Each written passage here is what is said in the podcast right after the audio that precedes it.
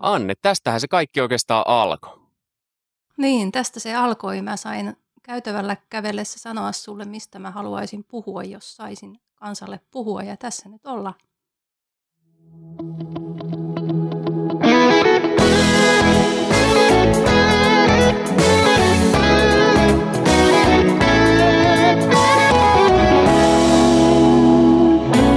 Lähetystyön takahuone. Tervetuloa kuuntelemaan Lähetystyön takahuone-podcastia. Ohjelmaa, jossa mä oon suuri kysymysmerkki lähetystyöhön liittyvien asioiden parissa. Ja Anne Tuovisen kanssa tosiaan juteltiin joskus käytävällä, että mistä kaikkia asioita voisi käsitellä jossain ohjelmassa. Ja siitä oikeastaan lähti käyntiin ylipäätään tämän podcasti ja idea siitä, että jutellaan lähetystyön asioista vähän tälleen niin kuin opettavaan sävyyn. En mä tiedä, voiko sanoa opettavaan sävyyn, mutta tällä kertaa ainakin, kun puhutaan opettamisesta. Tervetuloa Anne Tuovinen. Kiitos. Ja toisena keskustelijan täällä on Aleksi Markkanen, joka toimii tällä hetkellä opettajana ja on kuullut hänen saarnaavana ja sitten, tai saarnaamassa, en saarnaavana. Ja, ja tota, on lukenut myös uusia lehdestä hänen juttuja ja tällä hetkellä opiskelet myös. Sanotko vielä ääneen itse, että mikä se olikaan, mitä sä opiskelet? Jos se nyt suomentaisi, sehän on siis apologian maisteritutkinto Los Angelesin Biola Universityssä. Eli etäopiskelua on se. Joo, siihen piti olla kaksi kahden viikon lähijaksoa, mutta korona meni ja veine, niin on meidän vedetty täysin onlineina tähän saakka. Kyllä. Ja kolmantena keskustelijana meillä on täällä mies, joka ei myöskään paljon esittelyä kaipaa ja joka itse asiassa äh, mietin tuossa, että varmaankin ensimmäisiä kertoja, kun on silleen äh, tavallaan kohdannut hänet, niin on juontanut hänet lavalle ja esitellyt samalla hänen kirjansa. Ja se on sinänsä mielenkiintoinen, että varmaan voisin kuvitella, että on esitellyt eh, kirjan sillä tavalla, että itsehän en paljon juokse, enkä muutenkaan urheile, enkä paljon lue, mutta tässä puhutaan myös juoksemisesta ja lukemisesta. Ja sä harrastat varmaan molempia, Eero Junkkaala. Joo, näin on. Kiitos vaan kutsusta tulla tähän porukkaan mukaan. Tämä on hauskaa ja kyllä minä juoksen ja kirjoitan molemmat piti paikkaansa ja, ja sä oot ollut myös lähetystyössä. Joo, mä oon ollut tota kolmisen vuotta Tansaniassa opetustehtävissä ja käynyt lyhyempiä ajanjaksoja niin kymmenessä maassa pitämässä pieniä opetusperiodeja. Mikä on sun se opettajatausta? Ootko sä opiskellut jollain tavalla? No mä on siis, raamatun opettaminen on mun koko am, ammattinen elämän urani ollut. Mä, mä oon teologian tohtori ja arkeologi, että mä oon niitä asioita opettanut. Siis raamattua mä oon ollut opettamassa eri puolilla maailmaa, tota, raamattukouluissa ja yliopistoissa ja, ja tota niin, kaikkeen mahdollista raamattuun liittyvää. Mutta mut erityisalue on niin raamatun historia, maantiede, arkeologia, tällainen tausta, mutta tietenkin sen hengellinen sanoma on se varsinainen pointti, minkä takia ollaan liikenteessä. Ja Annesta jäi mainitsematta, että hänkin on opettaja taustaltaan, että on opiskelu opettajaksi, eikö näin? Kyllä, mä oon kokenut sen lähetystyöntekijälle tyypillisen kohtalon, että mä oon, oon elämäni varrella opettanut kaikkea muuta, paitsi sitä, johon mä olisin pätevä, muodollisesti pätevä. Ja sä oot ollut lähetystyössä? Joo, mä olin 15 vuotta enimmän osan tähän astisesta työurasta. Olin kansanlähetyksen lähetystyöntekijänä pääasiassa Virossa mutta sitten joitakin vuosia siinä välissä turkkilaismaahanmuuttajien parissa Saksassa.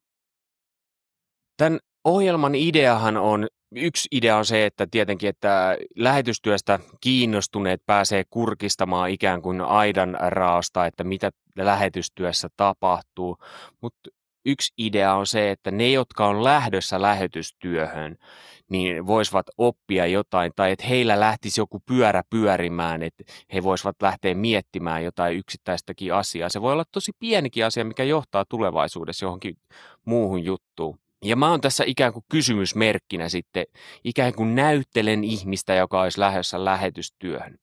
Niin mä oon ymmärtänyt, että tällainen peruspedagogiikka on, sehän on aika tärkeä osa-alue sitä, kun lähdetään opettamaan jotain.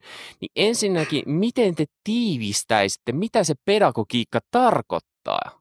Onko tässä kenellä lyhin aika kasvatustieteen perusopinnoista?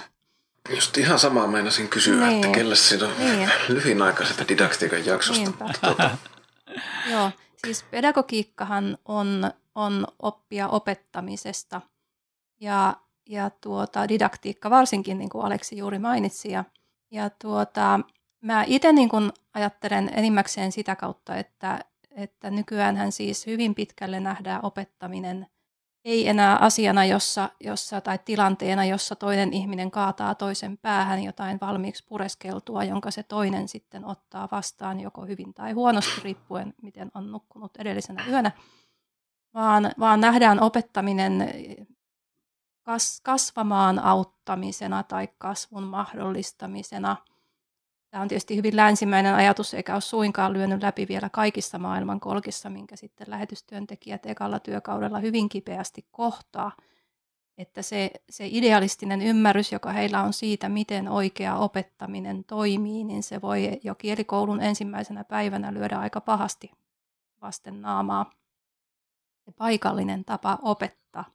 No tuota, kun lähtee tuota filosofiaa soveltamaan tuonne peruskoulun penkille, niin huomaa kyllä, että ei sielläkään ole niitä semmoisia innokkaita tyhjiä tauluja, jotka sienen tavoin imee itteensä sitä tietoa ja, ja on niin itseohjautuvia opiskelijoita, joita tarvitsisi vain ohjata ja sit niin satunnaisesti antaa sellaista asiantuntijanäkökulmaa siihen touhuun, kun se Tämä tuntuu jotenkin nousevan sen vapaan kasvatuksen vanhasta perinnöstä, josta, josta hyvät seuraukset olemme kaikissa vitseissä kuulleet, että aina se vapaasti kasvatettu on se, joka ei kasvanut yhtään mihinkään. Ja sit, sitten kun lähtee pedagogiikan periaatteiden kanssa lähetyskentälle, niin ne, ne saa unohtaa aika nopeasti, koska esimerkiksi toive siitä, että syntyisi tämmöinen tasapuolinen vuorovaikutus, kun ollaan vieraan kielen ja vieraan kulttuurin parissa, niin ei puhettakaan – ja sitä paitsi ne on useimmissa maissa, mä nyt puhun siis Afrikan ja Aasian maista, niin ne on yleensä tottunut siihen, että opettaja tietää kaiken ja opettaja sanelee kaiken ja opettaja ei ole koskaan väärässä. Jolloin, jolloin sitten siellä niin kun ne, ne kuuntelee ja kuuntelee ja se on sitten ihan, ihan eri se oppi kuin ne mitään. Ja ymmär, ymmärretäänkö me toisiamme, mutta se, se, se kuvio on niin tällainen.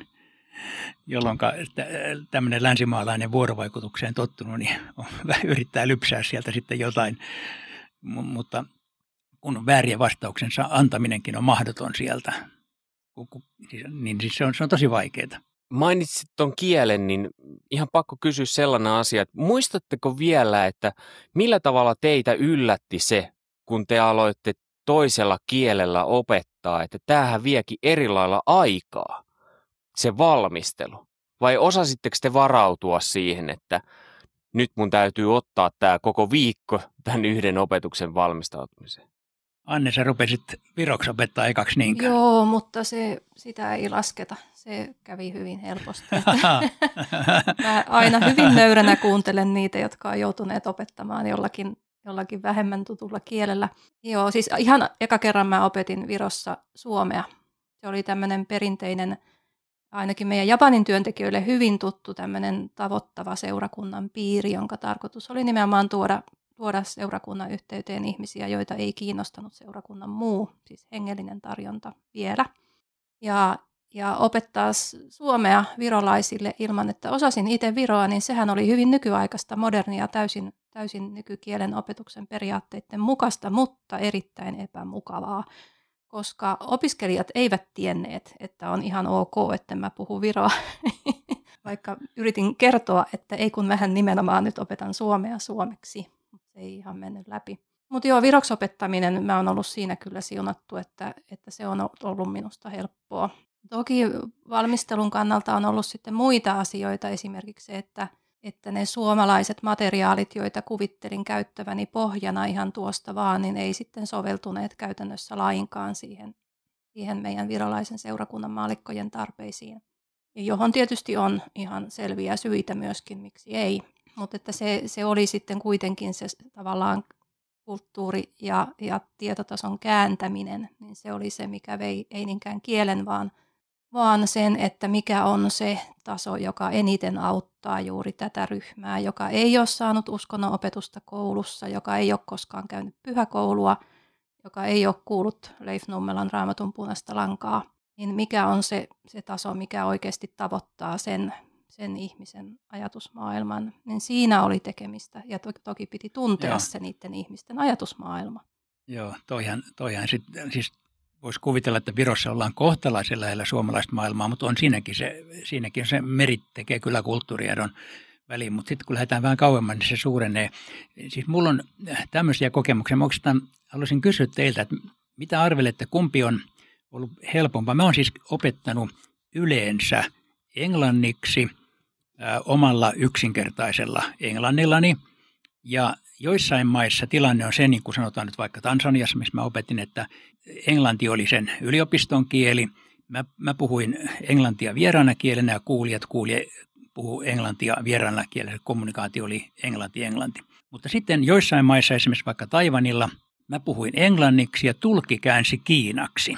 Ja opiskelijat teki kysymykset kiinaksi ja tulkki kertoi sen. Arvatkaa kumpi oli ikään kuin mun kannaltani mielekkäämpää tai helpompaa. Jos pitäisi veikata, niin se jälkimmäinen, koska se tulkki toivottavasti oli tehtävänsä tasalla niin, että se osasi ei ainoastaan kääntää niitä sanoja ja sitä syntaksia, vaan myös vähän sitä kulttuurillista ajatusta. Ja toimi siinä semmoisena tulkkina. Ja sä oivalsit tämän jojun. Nimittäin äh, mä luulin etukäteen, että se on paljon helpompi, että meillä on sama kieli kuulijoiden kanssa.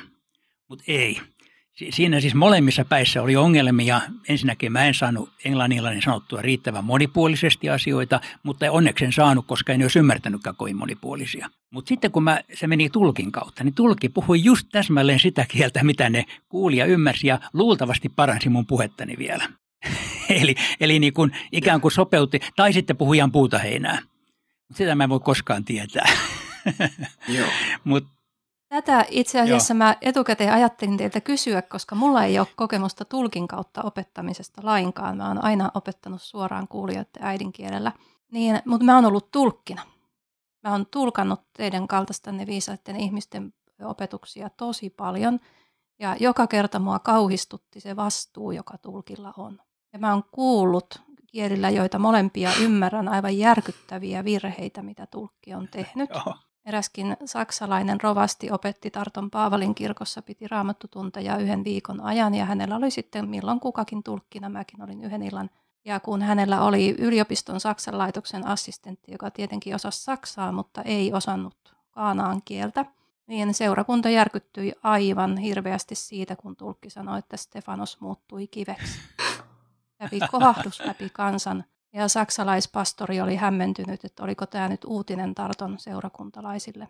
Et tulkin kautta se voi olla valtavan hienoa ja, ja toimia todella hyvin, tai sitten jää tosiaankin loppuelämäksessä tietämättömäksi, mitä, mitä he luulivat sinun sanoneen. Mä muistan ihan samanlaisen opetustulkkauksen Pohjoismaiden suurimmilta gospelfestareilta jostain vuosituhannen alun paikkeilta tai vähän sitä ennen, niin siellä joku ulkomaalainen opettaja piti, taisi olla muuten Gail Irwin ja vuosi oli 95 tai 96, niin hän opetti siitä, miten Mooseksen sauva ää, tai se Aaronin sauva rupesi kantaa kukkaa ja, ja mantelia, kun, kun se vietiin sinne Herran eteen. Mutta tämä tulkki ei ilmeisesti tuntenut sen enempää kertomusta kuin englantiakaan, koska hän tämän Rod-sanan onnistui kääntämään mielessään ilmeisesti että pod. Ja hän sitten hän puhuu, puhuu vaan niin kuin jostain siemenestä tai tapnosta palosta, joka, joka rupesi kasvamaan. Ja tuli sellainen turhautunut olo, että voisiko sitä nyt edes näyttää, että mä aion puhua tästä katkelmasta, niin sen voisi sitä sitten. Niin tuommoiset tilanteet on tietysti, että se tulee niin nopeasti ja sitten varmaan jokainen teistä, kun on ollut lavalla kuitenkin, niin tietää sen tunteen, kun alkaa vaan puhumaan ja suoltamaan ja sitten jälkeenpäin ehkä huomaa, että mitähän sitä tuli sanottua. Vai? Mm. Ei, ei, ei meille semmoista tapahdu. Jotain tämmöistä siinä. Aina täysin No sitten se on ainoastaan minä. Mutta hei, Joo, toi niin. kulttuurijuttu, niin. niin siihen on pakko palata tarkemmin sen verran, että mitä yes, te ajattelet, missä vaiheessa ja millä tavalla sitä oppii käyttämään myös hyväksi? Siis tarkoitan sitä, että osaa viitata paikalliseen kulttuuriin ja sieltä nouseviin asioihin. Eero. No, mulle tulee heti mieleen muutama tämmöinen esimerkki. Ensinnäkin, kun mä olin Tansaniassa vähän aikaa ollut opettamassa, niin mä sanoin 30 vuotta äh, maassa olleelle työtoverille, niin että en, en mä kyllä opi tätä kulttuuria ymmärtää, että tätä on vaikeaa. Niin sanoi, että äh, älä välitä, en mäkään ole vielä paljon oppinut. Ja se oli ollut 30 vuotta. Ja, ja se mun mielestä ymmärsi tosi hyvin. Mutta se viesti oli tämä, että vaikka sä oot siellä koko ikäs, niin sä et muutu afrikkalaiseksi. Eli, eli sä oot aina ulkopuolinen ja, ja se, on, se on plussaa ja miinusta. Se on miinusta sen takia, että sä et kaikkea ymmärrä, sä puhut välillä ihan pöhköä ja juttuja niiden korville, mutta plussaa on se, että sä tuot ulkopuolelta jotain sellaista, jota ne ei sieltä sisäpuolelta voi tuoda. Tästä mulla on tällainen kokemus, mä, sekin liittyy Tansaniaan. Mä opetin monta päivää läänirovastien kurssilla raamattua ja, ja sitten siellä oli piispa mukana kurssilla ja se sanoi mulle jossain, jollain väliajalla, että tämä on hyvä juttu, että sä voit puhua noille semmosia, mitä mä en vois puhua, mutta mä toivoisin, että joku puhuisi. Mä olin, kiva. Mä, mä saatoin ihan tietämättömänne sohasta niille jotakin ihmeellisiä juttuja, jotka oli tärkeitä ja, ja tota, mutta mä en tiennyt niiden keskinäisiä skaboja, niin se, se tota, meni täydestä ja, ja tota, siitä oli kuitenkin jotain hyötyä. Tota profeetta omalla maallaan. No, tuli. Efekti. Joo. Joo. Mun mielestä tossa, tossa tota, niin meillä on jonkun verran oppimista. Mä luulen, että kristillinen seurakunta on jonkun verran oppinutkin, mutta tuossa menneinä vuosikymmeninä nimenomaan lähetystyön kannalta, niin tuntuu, että kun mä oon lukenut, mä en ole itse ollut hirveästi kentällä kuukauden verran Lanzarotella ja ihan Espanja ummikkona olin vaimoni kanssa siellä kieliharjoittelussa ja, ja auttamassa paikallista seurakuntaa, niin siinä, siinä opin sitten sen vieraan kielen, vaikka en opettamaan sillä varsinaisesti päässytkään, mutta lukenut muutamia kokemuksia eri puolilta maailmaa, minne on menty ja niin kuin tiettymien teidän taakse suunnilleen Jeesusta viemään, niin toisinaan nimenomaan länsimainen seurakunta on erehtynyt siinä, että ne on vienneet niin kuin evankeliumia ja länsimaista kulttuuria ja sekoittaneet ne keskenään – niin että esimerkiksi tämä Bruce Olson, joka oli 19-vuotias pohjoisamerikkalainen nuori mies, lähti niitä motiloni intiaaneja tavoittamaan Venezuelan viidakkoon, niin hän tapasi siellä tämmöisen toisen heimon, joka oli jo aiemmin saavutettu evankeliumilla, ja äh, tota, siellä oli tehty tämmöinen virhe, että esimerkiksi kirkkorakennus oli suorakaiteen mallinen, niin kuin se nyt kuuluu olla. Se oli vaan se ongelma, että ne paikalliset piti sitä täysin naurettavana, koska ympyrä on täydellinen muoto, niin ei minkäänlainen arvonsa tunteva Jumala voi asua kantikkaassa rakennuksessa.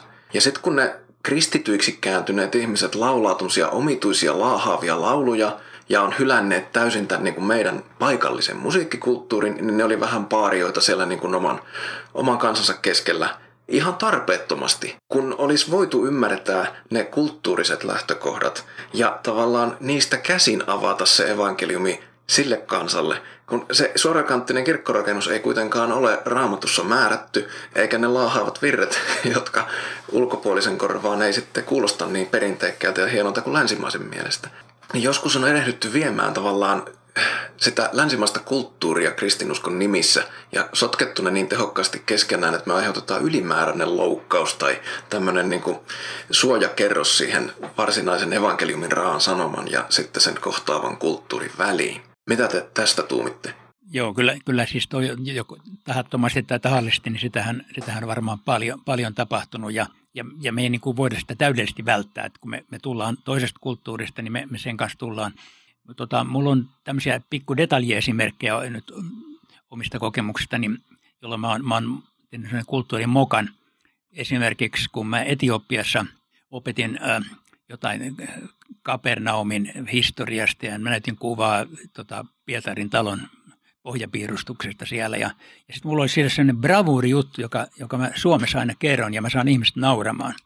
Se oli sellainen, että, että Pietarin talon pohjapiirroksessa on, siinä on yksi semmoinen huone, jossa ei ole ovea ollenkaan. Niin mä niin kuin muina miehinä sanon, että olisikohan se Pietari Anoppi asunut tuossa huoneessa – ja Suomessa niin kuulijat hörähtää nauraa, että hei, hei kiva, että painaa anoppi tuommoiseen luukkuun, että se ei pääse pois. Mä sanoin tämän Etiopiassa. Ja mä tajusin, että kukaan ei nauranut. Ilmet oli tosi vakavia. Mä tajusin silmänräpäyksestä, oli hirvittävä moka, koska siellä ei ole anoppivitsejä. Siellä on äh, laajennettu perhe ja Anoppi on tärkein ihminen maailmassa. Ja, ja tota, se, se niin meni täysin päin seiniä. No se oli pikku asia, mutta mä, mä, onneksi mä huomasin, että huh, huh ei olisi pitänyt täällä. No joo, Täm, mutta tämmöistä tulee tahallista tai tahatonta, mutta sitähän tulee kyllä paljon. Ja onneksi ulkomaalaisilla annetaan hirveästi anteeksikin.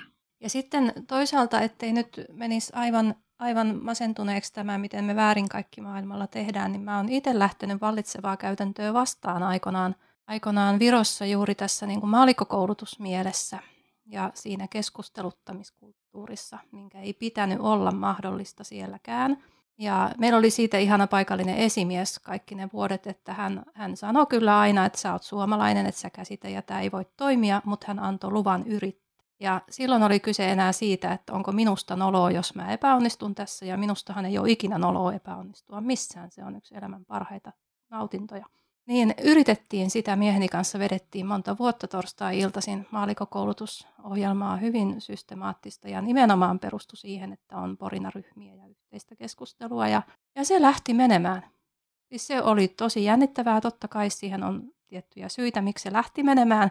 Ja, ja lopulta suurin ongelma oli se, että saisi ihmiset olemaan hiljaa, että mäkin saisin välillä opettaa. Ja, ja se on niin kuin edelleen mulle suuri ihme. Enkä mä tietenkään tehnyt sitä sen takia, että nytpä mä rikon tämän kulttuurin, koska täällä on tämä kulttuuri, että, että vain pappi opettaa, mikä neuvostoaikana tietenkin oli täysin ymmärrettävää, että se kasvo pappis keskeiseksi, koska pappi siitä kärsi joka tapauksessa jo muutenkin, että hän on seurakunnan näkyvä hahmo.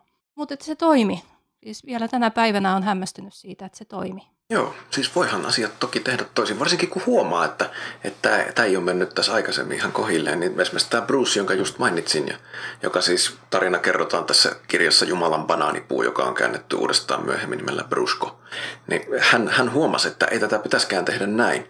Sitten kun hän tavoitti sen Motilonin heimon, josta kukaan ei oikeastaan tiennyt mitään, koska kukaan ei ollut palannut kertomaan, niin sitten hän nimenomaan esimerkiksi kääntäessään raamattua otti huomioon sen, sen kulttuurin, että miten siitä käsin voitaisiin ymmärtää ne jutut paremmin. Ja sitten tietysti kun hän käänsi, käänsi tämän paikallisen avustajansa kautta tämän Jeesuksen vertauksen kahdesta rakentajasta, ja paikallinen sanoi, että ei tämä toimi näin, että kun me rakennetaan tämmöiset siis 10 metriä korkea semmoinen paalu, paaluhässäkkä, jossa nukutaan riippumatoilla siellä kupolin harjalla, niin jos sitä ei ole pistetty syvään hiekkaan, niin eihän se pysy pystyssä. Että nimenomaan tyhmä mies on se, joka menee ja tekee kalliolle tämmöisen, tämmöisen tönön, niin sitten he käänsi sen paikallisen motiloinnin raamatun sitten niinku tältä osin nurin päin. Ja No niin, siinä tuli tällaista tämä on, kun tehdään tälle etänä, että siinä tuli nyt sähkökatkos kesken lauseen. Sitähän me ei voida itse päättää, koska tämmöiset asiat tulee. Mutta hei, Eero ja Anne, tästä nousee myös yksi asia. Jos ajatellaan itse sitä raamattu opettamista, niin millä tavalla me voidaan tarkkailla sitä paikallista kulttuuria, että me osataan hyödyntää niitä ilmiöitä ja asioita, mitä siellä tapahtuu. Että kun me opetetaan raamattua, niin me voidaan sanoa, että koska te ajatte tolleen vasemmalla puolella tietä, niin no, ehkä se vasemmalla puolella tietä ajaminen ei toimi nyt raamattu opettamisessa, mutta mut kuitenkin mi, millä tavalla me osataan nostaa sieltä paikallisesta kulttuurista niitä asioita, että me voidaan hyödyntää niitä raamattu opettamisessa? No joo, tota, tämä on ollut mulle yksi vahva kokemus, että että kun mä opetan noissa vieraismaissa, niin mä aika usein sanon tämän tapaisen lauseen, että meillä Suomessa tai meillä länsimailla ajatellaan tästä näin, miten te ajattelette. Jolloin mä, jolloin mä saan sieltä niin kuin jotakin palautetta, parhaassa tapauksessa aina en saa, ja tota, opi, opin itse paljon. Yksi havainto sekä Aasian että Afrikan maista on ollut tällainen, että nehän elää lähempänä raamatun maailmaa kuin me.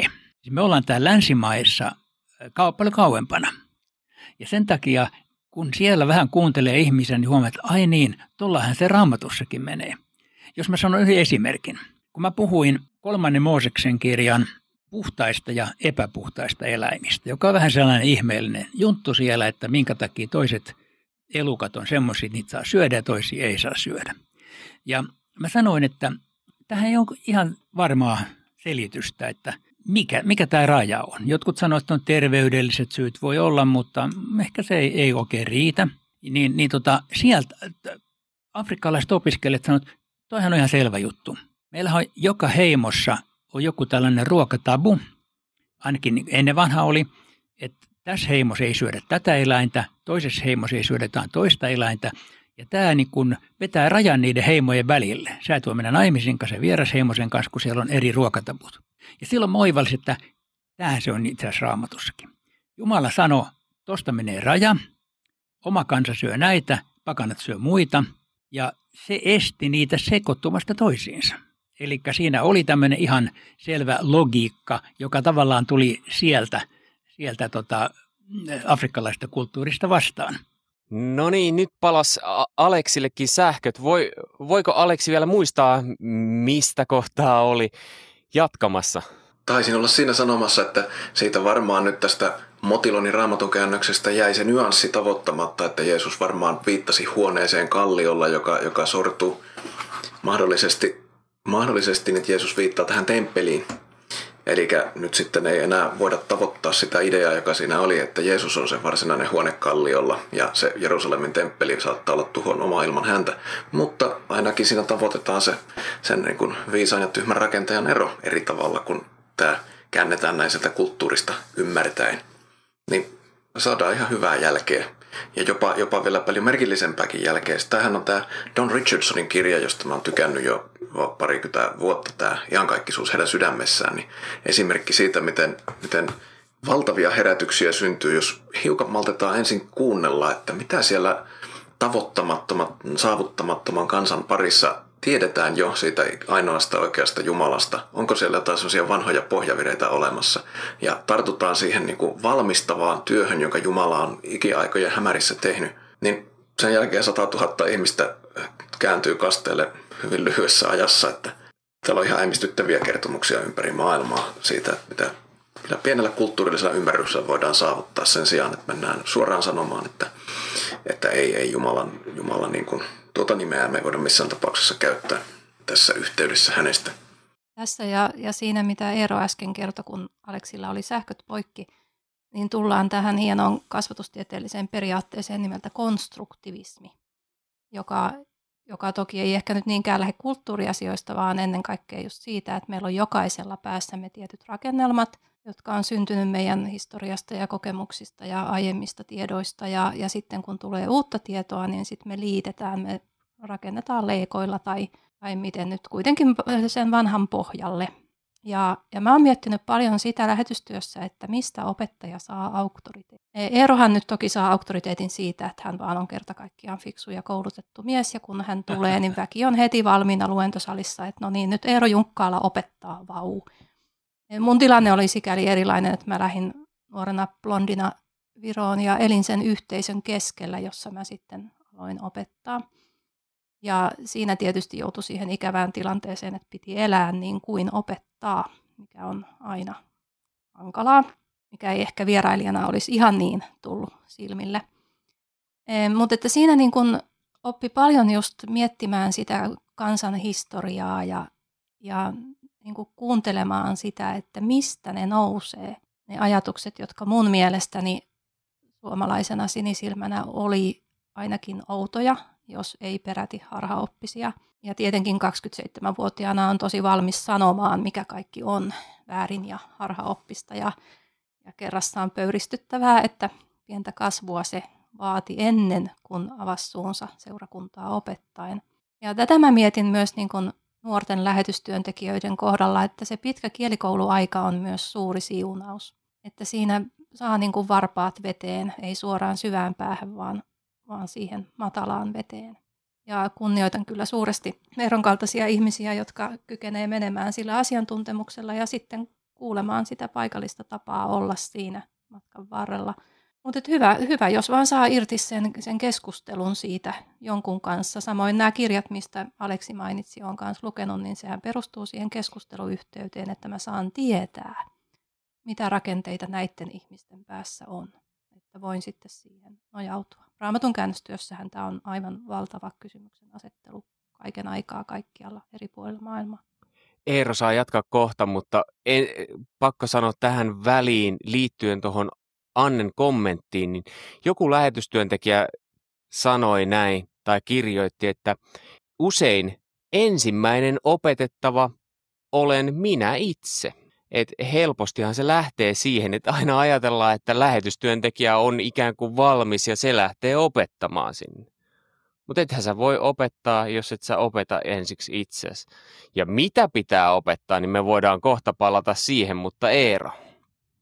No joo, mä oikeastaan teki mieli vaan alleviivata tuota, mitä Anne sanoit, että, että siitä niin kuin e-, elämistä siinä ihmisten parissa ja oppimista sitä kautta, että, että lähetystyön ihan ihan ilman muuta on se, että mennään ja eletään siellä, asutaan ja opitaan paikalliset kielet.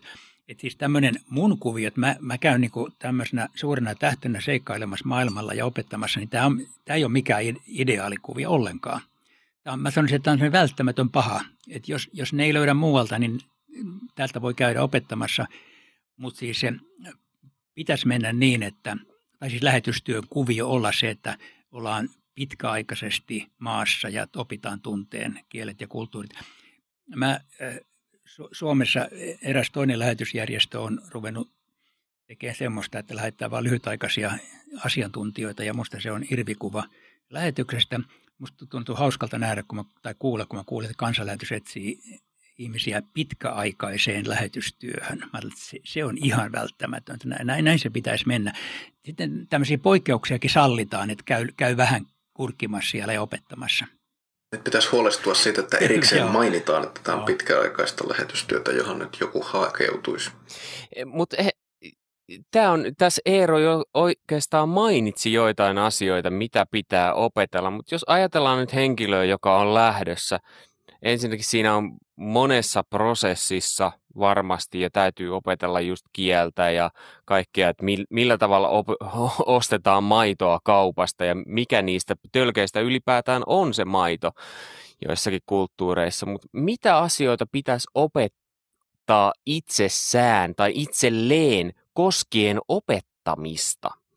Koska kyllähän vaikka mihin tehtävään mennään, niin aika monesti siihen kuitenkin liittyy myös opettaminen. Se ei välttämättä ole raamatu opettaminen, se saattaa olla vaikka, jos sä oot kielenkäännös tehtävissä, niin se saattaa olla sen tehtävän opettamista eteenpäin, tai se voi olla monta muuta asiaa.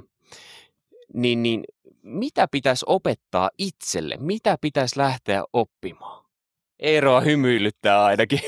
Joo, joo, sä teit, teit, teit visasin, visasin kysymyksen, koska, koska kyllähän se on niin, että kun, kun, kun maahan menee, niin siitä, siitä alkaa niin kuin sieltä ruohonjuuritasolta, jos se lähtee niin kuin maitokaupasta juuri tai jostain, että, että siitä, siinä lähtee niin kuin yksinkertaisista asioista sitten ikään kuin kantapään kautta oppii niitä käytänteitä ja, ja kuten mä äsken sanoin, niin silloinkin kun on kauan ollut siellä, niin ei, ei kaikkea tunne. Aina, aina tekee kulttuurisia virheitä ja tämmöisiä, eikä se, eikä se hirveästi haittaa. Siis ei todellakaan hirveästi haittaa se, mutta tota, siihen pitää niin suostua. Se on, se on toisaalta yksi oppimisen asia on se, että mä en tule koskaan hirveän hyväksi tässä, mutta, mutta tällaisena niin mä voin palvella.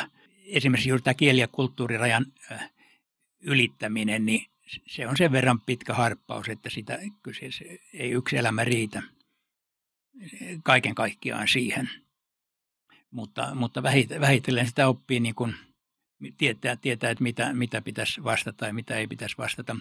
Tulee mieleen tämmöinen anekdootti, joka nyt, en tiedä liittyykö se tähän vai eikö liity, mutta mä olin tota, ostamassa eh, Iringan Tansaniassa puhelinkorttia ja sitten kaupan myyjä sanoi mulle, että, että onko mä kiinnittänyt huomioon siihen, että ihmisiä käy nykyisin kirkossa vähemmän kuin aikaisemmin. Ja mä sanoin, no ei, ei, kyllä mun mielestä käy hirveän paljon. No joo, mutta kyllä niitä käy vähän vähemmän. Että kyllä ihmisten pitäisi käydä kirkossa, jos ne ottaa niin uskon tosissaan. Mä, joo, kyllä ehdottomasti pitäisi. Sitten se sanoi mulle seuraavaksi, että joo, se on sama meillä muslimeilla. Että pitäisi, niin kuin, käy, pitäisi niin käydä moskeijassa, jos ottaa tätä vakavasti. Mulla meni jauhot suuhun. Mä, mitä mä sanon seuraavaksi, että hetkinen, joo niin on.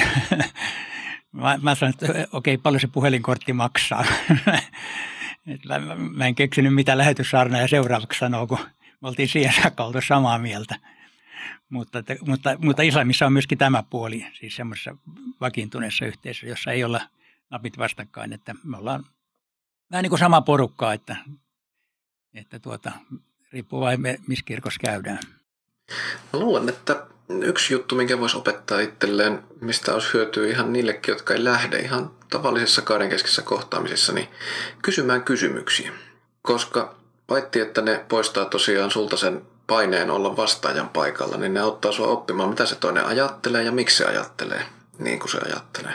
Mä tätä siinä Apologia-foorumin tämän vuotisessa kanavassa käsittelin ja korostin ja, ja aiheesta löytyy valtavan hyvä kirja englannin kielellä Tactics – kirjoittanut Greg Koukul. Mutta tota siis ajatus, että jos sä lähdet johonkin vieraaseen kulttuuriinkin, niin vaikka sä kuin olisit asiantuntija ja vaikka sä olisitkin oikeasti valmis, niin sä saat sen omankin sanoman, jonka tiedät oikein hyvin, niin varmaan parhaiten läpi silleen, että ymmärrät ensin, miten se toinen ajattelee. Ja sitä ei ole välttämättä oppinut kirjasta, koska ei se vastaan tuleva ihminen ehkä menekään just niin kuin siinä kirjassa se buddhalainen tai hindu tai shintolainen menee ja ajattelee. Niin jos opit kysymään tai opetat itsesi kysymään toiselta, että mitä se ajattelee tämmöisestä asiasta ja miksi se ajattelee näin. Miksi te teette tollain tai, tai mihin perustuen ää, tässä teidän kulttuurissa aina toimitaan tollain ja mitä se sulle merkkaa. Se oppii sen keskustelukumppaninsa tuntemaan ja sitten pystyy ehkä siitä käsin avaamaan sitä kristinuskon merkityssisältöä hänelle silleen Ajattelen omakohtaisen. Anteeksi. Joo, toi, toi on ilman No niin, oot, ah. Anne, ota se vaan. Ähm, niin, ajattelen tätä vähän kahdelta kannalta sitä, että mitä, mitä on niin kuin tärkeää itse itselleen opettaa ensin. Niin hengellisessä mielessä mulle on ollut suuri armo ja siunaus olla lähetystyössä sen takia, että se opettaa, mikä on oikeasti oleellista. Että mikä meidän opetuksessa on luovuttamatonta ja, ja mikä on sitten sellaista joko kulttuurin tuomaa meidän omaa tai, tai semmoista, että no ei nyt takeruta tähän, vaan puhutaan Jeesuksesta. Niin, niin se on ollut niin kuin ihan, minkä takia jotkut sanoikin, että lähetystyöntekijän paras tavoite on pysyä itse uskossa. niin, niin, niin tämä on ollut merkittävää mulle. Ja sitten opettajana mulle on ollut tärkeää tietenkin, kun on ollut tämmöinen ruohonjuuritason ihmisten keskellä oleva, niin on ollut tärkeää se, että kyse ei ole siitä, että mä kuulostaisin fiksulta, vaan siitä, että se sisältö tulee ymmärretyksi, että monimutkainen asia voi olla yksinkertainen, tulla esitetyksi yksinkertaisella tavalla ja tavalla, joka jää ihmisille mieleen. Ja, ja silloin niin kun se mun oma, oma fiksuuteni voi tulla, siis mun tilanteessani saattoi tulla jopa esteeksi se, jos seurakuntalaiset olisi pitäneet minua niin fiksuna, että, että eivät esimerkiksi uskalla kysyä niin, niin tämmöiset niin kuin sopivasti typerät kysymykset, joita ajan suusta ihan hyvin otetaan vastaan, niin, niin ne on ollut arvokkaimpia varrella. Joo, kyllä toi tietyllä tavalla opettamisessa, siis tuo yksinkertaisuus, mä että se on Suomessakin valttia, että sanoo asiat niin, että, että ihmiset ymmärtää sen, mutta sitä enemmän silloin, kun vieraan kulttuurin parissa. Ja ja tota, mua auttoi se, että mun englannin kieleni oli kohtalaisen yksinkertaista. Mä, mä aluksi vähän niin kuin noloilin sitä, että mä, mä en saa sanottua oikein niin kuin yhtä hienosti, kun mä sanoisin Suomessa. Se tuntuu niin kuin itsestä kurjalta, haluaisin sanoa tyylikkäästi, mutta mä sanoin yksinkertaisesti. Jossain vaiheessa mä tajusin, että se on suuri etu, koska kuulijoiden kielitaito ei ollut sen kummempia sitten kertoi mulle, että, että tota, joo, täällä oli yksi amerikkalainen opettaja, mutta ei ole koskaan siitä ymmärretty mitään, mitä se puhuu. Että kiva, että ainakin ymmärrätte mun, mun sanojani, vaikka vielä eri asia, että meneekö asia perille. Hei, yksi mikä mä ajattelen, että auttaa ihan hirveästi, jos puhutaan erityisesti siis raamatun opettamisesta, että on erilaisia tapoja – opettaa raamattua. Mä en tiedä, mitä mieltä te olette, mutta itse ajattelen, kun seuraa raamattuopettajia, niin siinä saattaa olla välillä sellainen, että urautuu. Ja sitten siitä niin kuin, okei, tulee hyviä opetuksia, mutta sitten ei, ei välttämättä itselle ehkä enää tuu sellaista, että tämä on tosi kivaa ja huokuu sellainen.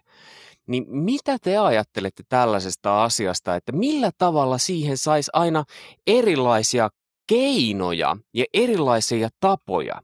Eli jos nyt lähdettäisiin ke- etsimään, mitä erilaisia tapoja ja keinoja on opettaa, niin minkälaisia te heittäisitte tähän pelikentälle? Onko kaikki sille, no mulla on se yksi. Mm-hmm. Niistä yhtä kieltä soitellaan tässä kitarassa ja hyvä tulee. Niin tuohon edelliseen, jos vielä kommentoin, niin kyllä sitten sit, niiden ka- kaikkein eniten saa palautetta siitä, että sä selitit nämä asiat niin selkeästi. Että ne oli niin kuin jäsennelty ja ne oli selkeästi sanottu. Niin se on se, mitä, mitä yleisimmin kehutaan, jos jotain kehutaan. Niin, niin tota, kyllähän se varmasti sit on juuri se, että opettamisen tarkoitus on, että toinen ymmärretään. Jos se, se ymmärretään, niin et sä sitten ole paljon opettanutkaan. Niin, niin, tota, niin kuin tuossa todettiin, niin, niin varmaan se selkeys on siinä, siinä ratkaisevassa roolissa. Mutta Joo, kyllä se, kyllä se näin, näin on. Tota, kun mä ajattelen sit Suomessa opettamista, niin mä, mä, mulla on sellainen tilanne, että mä saatan opettaa miljoona kertaa samasta asiasta, jolloin se voisi niin kuin itselle tulla tylsäksi. Mutta mulle ei ole toistaiseksi vielä tullut. Ja mä, mä, mä niin kuin itse koen näin, että mä menen jokaisen opetustilanteeseen, jotenkin mä ajattelen että kuulijoita, että tämä on nyt noille niin kuin eka kerta, tai on ne voinut kuulla, totta kai ne on kuullut mun puheitani, mutta kuitenkin nyt tämä juttu, mitä mä opetan, niin tämä on ikään kuin eka kerta. Ja sitten mä oikeasti koitan itselleni kyllä löytää aina jonkun pienen ikään kuin uuden pointin. Eihän niitä aina ole, mutta siis jonkun semmoinen, mikä mulle tänään tässä tilanteessa nyt niin kuin elää pikkusen enemmän kuin aikaisemmin. Mä, mä, mä tuon sen. Se ilahduttaa mua, että mä sanon ikään kuin uuden asian, vaikka mä sanon samoja asioita, mutta, mutta äh, tuossa sä sanoit, Aleksi, että, että kun saat palautetta siitä, sanotaan yksinkertaisesti selkeästi, niin mäkin saan. Ja, ja sitten, että et, niin ymmärrettävästi tulee asiat esille. Myöskin siitä, että puhuja oli innostunut asiastaan. Mä en tiedä, mistä se tulee, mutta, mutta siitä tulee palautetta, jos, jos se vaikutelma syntyy, että hei, tämä on tolle tärkeää. Vaikka se opettaisi miljoonatta kertaa sama asia, niin se on hirveän tärkeää puhujan mielestä, että mun täytyy saada tämä teille nyt opetettua. Että niin kuin itse tavallaan lähtee siitä. Tietenkin sitä lähtee rukoilen, että, että, että tämä asia sytyttäisi ekaksi mun sydämeni kuitenkin, vaikka se on mulle hirvittävä tuttu. Sitten sit se vaan voi sytyttää muitakin. Joo, e, mulla niin kun menetelmällisesti niin mun toimintaani ohjasi kyllä se, että, että yleensä tilana oli talvella kylmä virolainen kivikirkko, josta niin kun lähtökohtaisesti oli niin, että yli yli puolta tuntia yhteenmenoon ei voi istua paikallaan ennen kuin vedetään jo jotain lasten jumppalauluja. Milloinkaan en käännymä pois tai sen tyyppisiä, joissa on ihan kunnolla liikuntaa. Ja siitä mulle jäi päälle se, että toki myös omasta välilevyvaivasta, että mä oon aika huono istumaan pitkään paikallani kuuntelemassa, vaan sit pitäisi jo olla joku, joku toiminnallinen menetelmä. Ei välttämättä silloin, kun kuuntelen niin kuin läsnä olevien veljien hyvää ja pätevää opetusta, mutta, mutta jos mä itse opetan, niin mä koen aina, että no nyt niillä on jo tylsää ja nyt jos Silvia, rakas virolainen seurakuntalainen olisi tässä, niin häntä palelisi jo ihan hirveästi ja nyt pitäisi jo liikkua. Ja mähän palasin Suomeen kuvitellen, että mä oon keksinyt uusia toiminnallisia menetelmiä opetukseen. Ja sitten kun oli aikaa, niin luin vähän alan kirjallisuutta ja totesin, että ei, onhan nämä jo keksitty. Että mä en ole ollut, ollut Suomessa lukemassa niitä kirjoja. Niin se oli mulle järkytys, että näin olekaan mun idea, kaikki nämä hienot kuviot. Mutta kyllä se, niin kun, se oli tosi terveellistä. Mä toivon, että kaikki, kaikki nykyopettajaharjoittelijat joutuisi tilanteeseen, jossa ihmiset oikeasti palelee, kun sä opetat. Että on niin pakko saada liikettä kehään myös aina välillä. Niin mä oon todella kiitollinen siitä kokemuksesta. Ja, ja kyllä se opetti myös seuraamaan sitä, että mikä on ihmisen vastaanottokyky ihan fysiologisesti. Mitäs muita menetelmiä on Eero, Aleksi, muuta kuin tämä paleleminen? Palelemisen esto opettaessa. Tässä pitäisi ruveta metodistiksi nyt siis opettajana, että hirveästi menetelmiä. No siis mä, mäkään käytän paljon PowerPointia, jossa tulee kuvia ja lyhyitä lyhyitä iskulauseita, kyllähän se havainnollista ilman muuta. Mutta ei välttämättä. Siis kyllä mä oon sitä mieltä, ja kun mä opetan esimerkiksi, mä pidän tämmöistä raamatun opetusakatemiaa, ja, niin jossa porukat pitää harjoitusraamattotuntia, niin mä sanon, että ensisijaisesti pyrkikää siihen, että ilman PowerPointia. Eli pyrkikää puheella saamaan porukkaa haltuunne. Ja silloin puhe pitää olla niin mielenkiintoista. Siis ei saa pitää tylsiä puheita vaan ne pitää olla niin mielenkiintoisia, että kuulija pysyy hereillä sen aikaa, kun, kun puhuja on siellä pöntössä. Ja, ja tuota, sitten se PowerPoint on niin kuin lisäjuttu. Ja tietenkin mulla nyt on jo, joissakin asioissa se etu, että kun mä puhuin jotain raamatun arkeologioita ja historioita ja muuta, niin nehän on jo aika kiinnostavia sinänsä, kun voi näyttää kuvia, että tuossa se tapahtui, että tuolla ne meni ja tämmöinen esine löytyi, niin nehän, nehän on kivoja. Paitsi esimerkiksi Nepalissa – jossa mä näytin arkeologisia löytöjä ja, ja sanoin, että hei, kattokaa nyt, että nämä niin todistaa, että raamattu pitää paikkansa, niin porukka haukotteli ja katsoi ikkunasta ulos ja mä ajattelin, että hetkinen, mikä tässä meni vikaan. Ja sitten mä näytin kuvan tyhjästä haudasta ja sanoin, että Muhammed on kuollut ja hindujumalat on kuollut, mutta, mutta Jeesus elää, niin koko porukkuus halleluja ja valtava riemu tuli luokkaan. Mä tajusin, että okei, että ei ne, ei ne niin nämä tiedolliset jutut ei ollut siellä se, mitä ne kysyy. Ei ne kysynyt, onko raamattu totta, ne tiesi sen jo. Mutta, mutta että Jeesus elää, niin se oli se kova juttu. Millä tavalla Aleksi pitää puheen mielenkiintoisena? No mä yritän pitää sen selkeänä silleen, että se on jäsen, jäsennelty niin, että kuulija tavallaan tietää jo suunnilleen, mihin se on menossa. Ja sit, sitä on helppo seurata.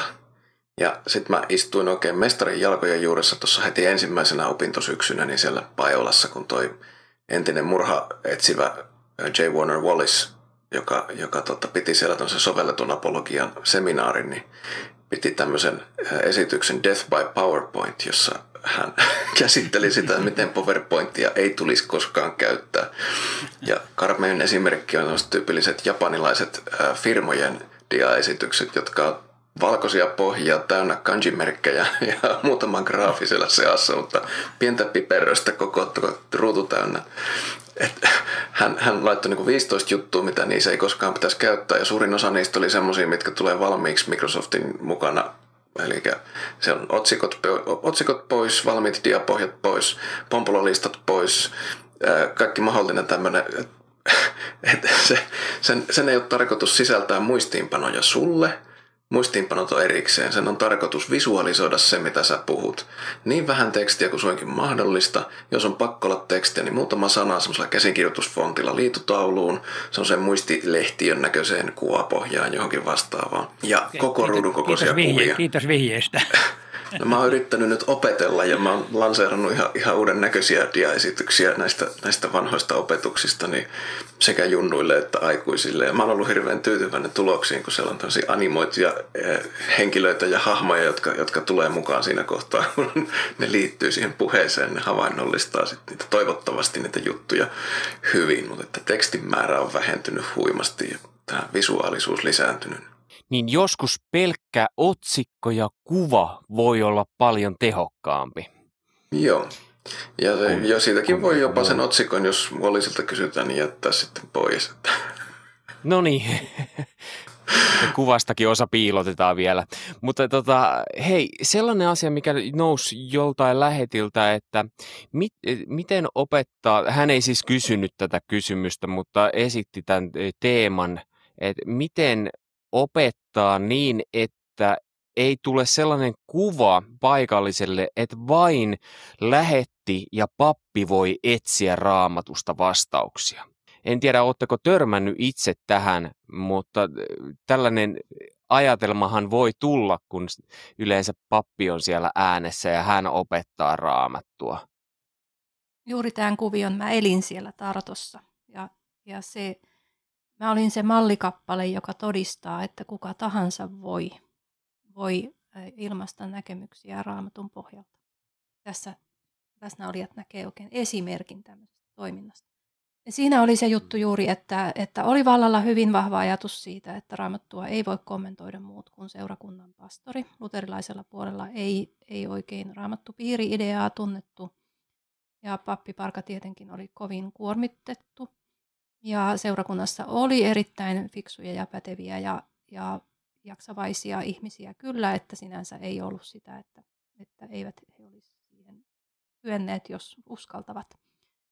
Ja kun sitten aloitettiin maalikokoulutusohjelma seurakunnassa, niin en kertonut heille, että mulla on katala tavoite tehdä heistä raamattupiirin vetäjiä, koska he olisivat juosseet kiljuen karkuun.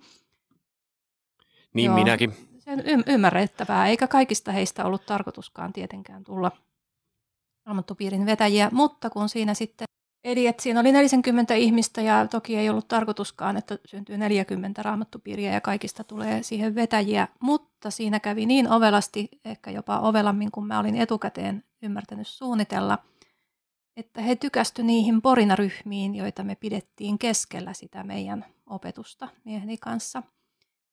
Ja ja siis mieheni siirsi omaa papin auktoriteettia mulle siinä pikkuhiljaa, että hän opetti myös, mutta sitten joihinkin kysymyksiin hän sanoi, että no niin, Anne osaa paremmin puhua tästä. Ja, ja se tehtiin sillä tavalla ovelasti ujuttamalla, että no niin, tässä meillä on maalikko. Ja minua ei mielletty lähetystyöntekijäksi, koska mä olin siinä vaiheessa jo heidän ystävänsä. Mukava nuori rouva, jolla oli kaksi sulosta pientä tytärtä ja joka pyöri siellä jaloissa. Niin Se, se, että he ei olisi halunneet lopettaa niitä porinaryhmiä, niin mä aloin siihen sitten kommentoida, että no jos teillä olisi raamattupiiri, niin te voisitte jutella koko illan. Eikä sitä tarvinnut montaa kertaa sitten mainita, kun alkoi tulla illan jälkeen mulle ihmisiä sanomaan, että voisinko mä vetää semmoista raamattupiiriä. Ja juuri viimeisenä kurssina ennen kuin me palattiin, tultiin sitten Suomeen kotimaan jaksolle, niin mä vedin raamattupiirin vetäjien koulutuksen. Ihan avoimella tarkoituksella, että vedätte sitten raamattupiiriä ja sinne tuli 16 henkeä 40. Mä olin todella kiero. Otetaan tähän väliin Eero. Eero, miten sä ajattelet tästä teemasta? Millä tavalla saadaan paikallisille se ymmärrys, että pappi ei ole ainoastaan se, joka että pappi ei ole ainoastaan se, joka on, on niin kuin sen raamatun äärellä, vaan että he voivat myös itsenäisesti lukea sitä ja oppia sieltä. Joo, siis minusta toi Annen esimerkki oli hirveän hyvä ja Anne on varmaan ollut tässä, tässä tosi hyvä. Ja tavallaan niin kuin sun se, ikään kuin se sun statukses palveli tätä, tätä että sä saatoit, siis mulla on toinen, toisenlainen asema, kun mä menen sinne, varsinkin siis Afrikassa, jossa, jossa pappi oli, oli semmoinen, joka tiesi kaiken ja osasi kaiken. Ja sen lisäksi ulkomaalaista arvostettiin ja sen lisäksi ikä arvostettiin, että mitä vanhempi, sitä, sitä arvokkaampi. Niin kun mä olin va- vanha mies ja pappi ja ulkomaalainen, niin mulla on ihan hirvittävä auktoriteetti. Niin toi oli, se oli ihan mahdoton kuvitella, että me oltaisiin niin samalla viivalla niiden kanssa. Ei semmoista syntynyt.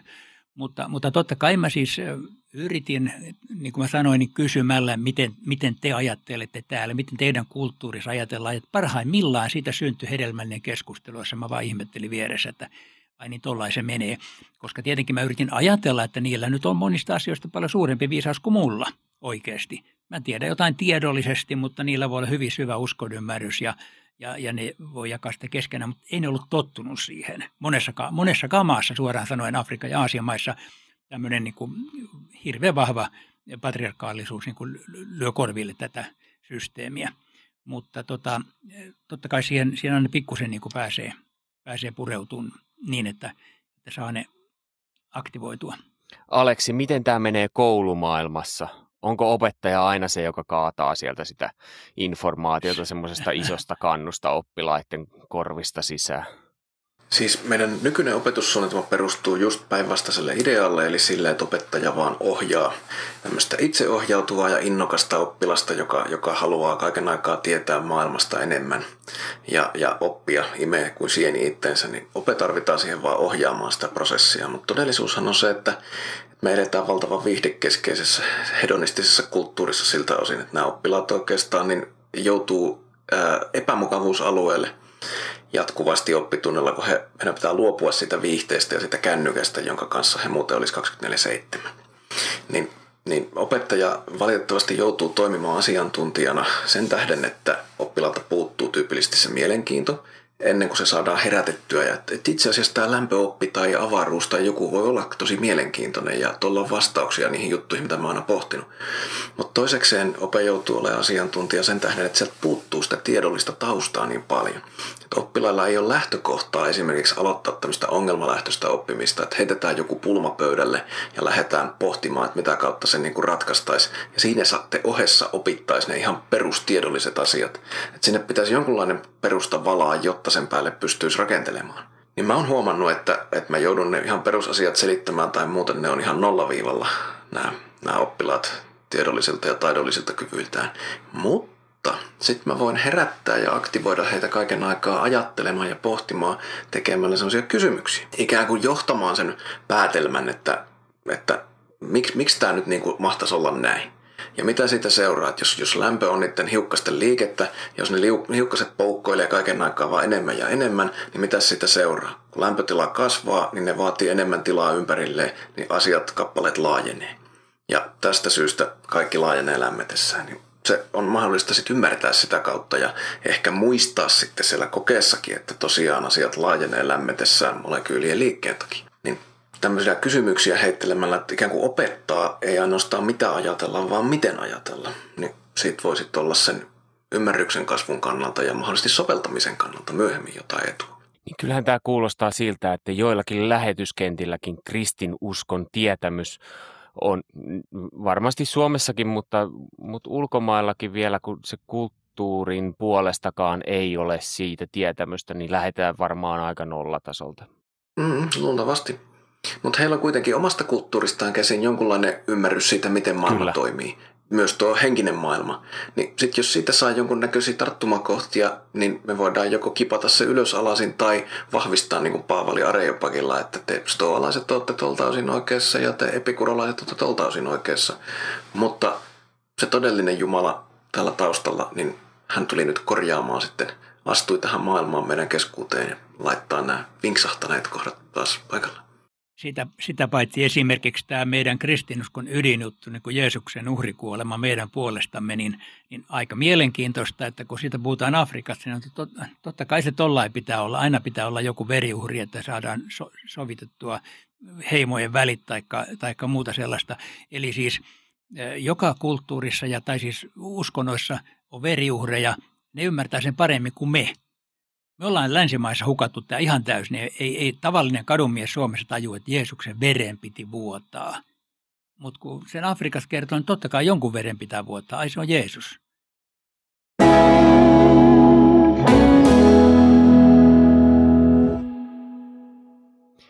Toi on hyvä pointti. Henkilökohtaisen suhteen luominen. Mutta jos me ajatellaan nyt ihan raamattu opettamista, otetaan tähän loppuun vielä jokaiselta yksi asia kun ajatellaan ihmistä, joka on uutena lähdössä lähetystyöhön, niin mikä olisi hyvä oppia ja, tai muistaa raamattu opettamisessa lähetystyössä? Tai mikä olisi hyvä opetella ennen kuin lähtee? No mä sanon, että ei siinä ole siis mitään erikoiskikkaa. Sun pitää itse elää se todeksi ja välittää se oma usko niin aidosti kuin sä pystyt niille ihmisille, joiden parissa sä oot. Niin tuohon itse asiassa liittyen joku lähetystyöntekijä just sanoi sitä, että tästä Jeesuksen tavasta, että hän niin kuin näytti mitä tehdään, teki itse ja sitten neuvoi lähetys, noille äh, opetuslapsille, että tehkää näin. Ja sitten on vielä niitä alueita maailmassa, joissa lähdetään kristinuskon tuojana miinuksen puolelta, jossa on todella, todella niin kuin suorastaan raivokkaita raivokkaita kantoja siihen, miten, miten väärin kristinuskossa kaikki on tehty ja miten väärin siinä uskotaan ja mitä kaikkea se on saanut aikaan. Osa siitä on totta. Se täytyy ihan meidän myöntää ja tehdä parannusta. Mutta että silloin tietenkin tullaan siihen, että, että pitää olla se henkilökohtainen suhde ja luoda se, se ihmisen ymmärrys toisesta ihmisestä, jotta päästään edes sitten selvittelemään, että mikä siinä on. Mikä siinä on mahdollista antaa anteeksi meille kristityille Joo, tämähän on totta. Et jos niitä menetelmiä tässä haetaan, niin kyllähän mä peruskoulun puolella niin tehdään joku kokeellinen työ siihen teoriaan liittyen. Niin kyllähän mä näytän, miten se käy päinsä ja sitten mä tarkkailen, että ne toiset osaa tehdä sen omin päin. Niin sitten jos ne on oppineet sen, niin ne vois päästä tekemään ihan itse sen työn silleen, että mä en edes seuraa. Sitten sit opetus on täyttänyt tehtävänsä. Juurikin se mallin antaminen kyllä ei, ei, voi, ei voi kieltää tuota ollenkaan. Hei, tota, kiitos oikein paljon Eero ja Aleksi ja Anne, kun olitte Eeron sivuilla kannattaa käydä. Hän on kirjoittanut nimittäin monta kirjaa sen kirjan lisäksi, mihin alussa viittasin. Ja hän on myös puhunut niitä it, tai lukenut itse äänikirjaksi, että niitä on sieltä myös saatavissa siinä mielessäkin, tai ostettavissa siis. Joo, Ymmärsinkö näin oikein? Ja sitten me on tehty aika paljon pieniä videoita, jotka janoinen lammas termin takaa löytyy netistä. Aivan, totta. Olen, olen itsekin huomannut ne. Ja Aleksista varmaan tullaan vielä Uusitie-lehden välissä kuulemaan ja katsotaan, jos... No, kai sä nyt jossain vaiheessa jotain taas kirjoitat. No on siellä elokuussa joku kolumnivuoro. No niin, eli tässä kuussakin on tulossa jotain vielä. Ja, Elokuussa. Vai tota, mikäs kuu nyt olikaan tulossa, eikö ensi kuussa. Tota, ja Anne, kiitos sulle kun olit paikalla. Ja Anne on yksi henkilö, jonka kautta jos kiinnostuu lähetystyöstä, niin voi olla yhteydessä, niin Anne kyllä osaa ohjata sitten mm, siitä eteenpäin, jos on tämä polku niin sanotusti alkanut kiinnostamaan. Ja jos kentällä tulee ateista tai muita kiperien ristiriita tai muiden väitteiden esittäjä vastaan, niin puolustajanpolku.fi voi käydä katsoa, että olisiko siihen jo vastattu. No niin, sieltä tuli hyviä vinkkejä vielä lisää. Kuukauden päästä taas jatketaan ensimmäistä, ensimmäinen yhdeksättä tulee se jakso, missä on sitten teemana kriisi lähetystyössä. Eli mielenkiintoinen jakso oikein on tulossa.